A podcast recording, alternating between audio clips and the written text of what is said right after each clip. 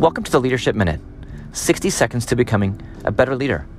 I'm your host, Kevin DeShazo of Culture Wins, a division of Giant Worldwide. You know, I think most people, most organizations have a goal for what they're trying to achieve or accomplish. We want to hit a certain number in revenue. We have sales goals for each month, for each quarter.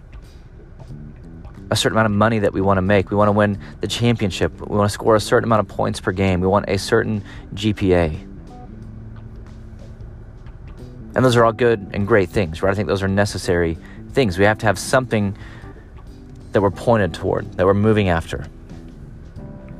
But the best leaders and the best teams that I've been around also have a vision for the type of team that they want to have.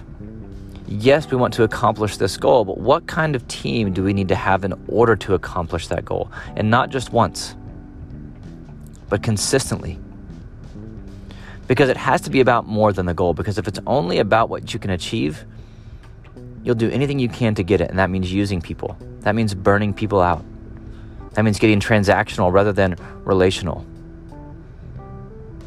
And you may get to the top, but you're going to be there alone. And you're not going to be able to get back there.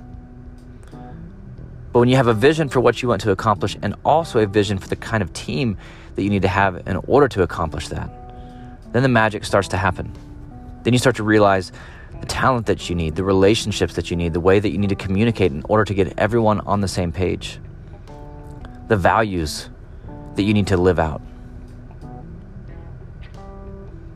And we focus so much on the talent piece, on the goals piece, on the accomplishment piece. We don't focus enough on the culture piece, on the team piece. So, if this is where we want to go, what kind of people do we need in order to get there? What kind of people do we need to be in order to get there? So have a vision for what you want to accomplish, but also have a vision for the type of team and culture and leader that you need to be in order to get there.